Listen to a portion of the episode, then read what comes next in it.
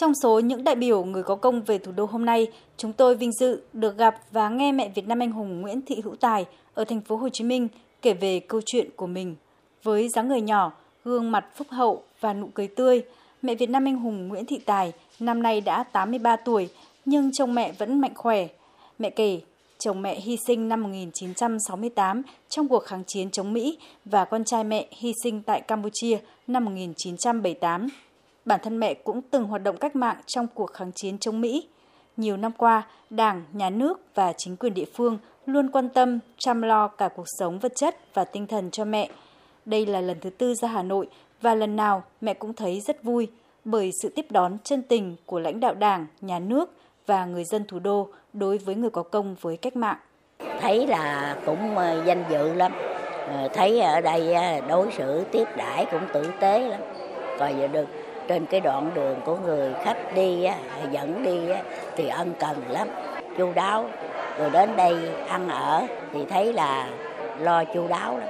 Cũng như là nhà nước cũng ân cần những người có hy sinh rồi thì sự mất mát của gia đình cũng lo cho chu đáo lắm. Từ quận Ngũ Hành Sơn, thành phố Đà Nẵng ra Hà Nội, ông Mai Thanh Mẫn, thương binh hạng nặng 1 trên 4, mất hoàn toàn khả năng lao động. Cả mẹ ruột và mẹ vợ đều là mẹ Việt Nam anh hùng. Gia đình ông có hai anh trai và ba em bên vợ hy sinh. Bản thân ông bị thương trong cuộc chiến tranh bảo vệ biên giới phía Nam giúp giải phóng Campuchia. Không cân nhắc về những cống hiến của gia đình và bản thân, ông Mai Thanh Mẫn cho biết.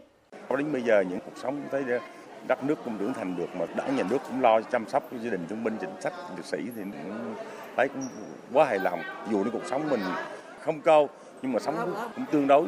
Trước tiên là cảm ơn là đảng nhà nước cũng quan tâm đến chăm lo. Như anh em thương binh như hôm nay là đi đào đây là cũng là thấy một điều quá vinh dự.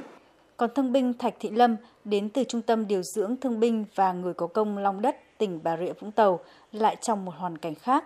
Trong lần dẫn đường cho bộ đội tới chiến trường Lào, dẫm phải mìn của địch, cô vĩnh viễn mất đi một bên chân khi vừa 21 tuổi xuân, gửi lại tuổi xuân tươi đẹp nơi chiến trường mưa bom bão đạn, mất hoàn toàn khả năng lao động.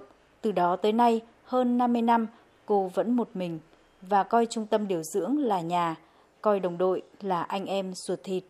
Cô Thạch Thị Lâm luôn tự hào vì đã góp máu xương cho độc lập tự do của đất nước. Đất nước đã thống nhất được ừ, là hơn 40 năm rồi. Thấy được là cái thay đổi của đất nước đi lên. Với cái hy sinh của mình á thì tôi thấy là cũng nhỏ bé thôi. So với những liệt sĩ mà người ta không còn nữa thì mình cảm thấy rất là nhỏ bé. Nhưng mà mình cũng tự hào là mình đã góp một phần xương máu nhỏ bé đó để ờ, xây dựng đất nước. Các đại biểu người có công đều coi sự hy sinh, mất mát của mình là nhỏ bé trong sự hy sinh của toàn đảng, toàn dân, toàn quân, góp phần làm nên sự nghiệp giải phóng dân tộc.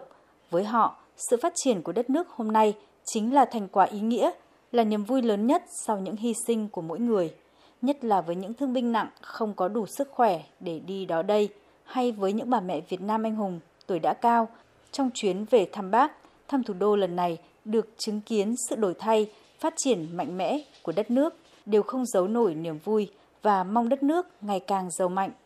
Thương binh nặng Lê Mạnh Tấn ở Trung tâm Điều dưỡng Thương binh huyện Duy Tiên, tỉnh Hà Nam và Thương binh Trà Thanh Hải, tỉnh Hậu Giang chia sẻ. Nó thay đổi nhiều quá, quá nhiều. Ngày xưa đấy, khi mình đi lính, đến khi mình về quê, giờ này thay đổi hầu như hoàn toàn. Được lên Hà Nội tất nhiên là vui, thấy đông người lắm, ô tô nhiều lắm nhà cao lắm trước đây cái quan điểm của chúng tôi đó là khi đánh giặc mà giải phóng quê hương rồi chỉ cần chống xuồng đi dưới sông thôi là được rồi nhưng bây giờ là coi như xe bốn bánh mình vẫn chạy hết trong đồng cái này là cái thành quả chung mà mình lo được gì? Là rất rất tốt rồi. Đối với chúng tôi đó thì cũng có cái ý nguyện. Phải góp sức mình nó làm sao để để làm cho cái xã hội mình nó ngày càng phát triển giàu đẹp hơn. Về thủ đô, tham dự các hoạt động ý nghĩa trong khuôn khổ lễ kỷ niệm 75 năm Ngày Thương binh Liệt sĩ và tuyên dương 450 đại biểu người có công với cách mạng toàn quốc năm 2022.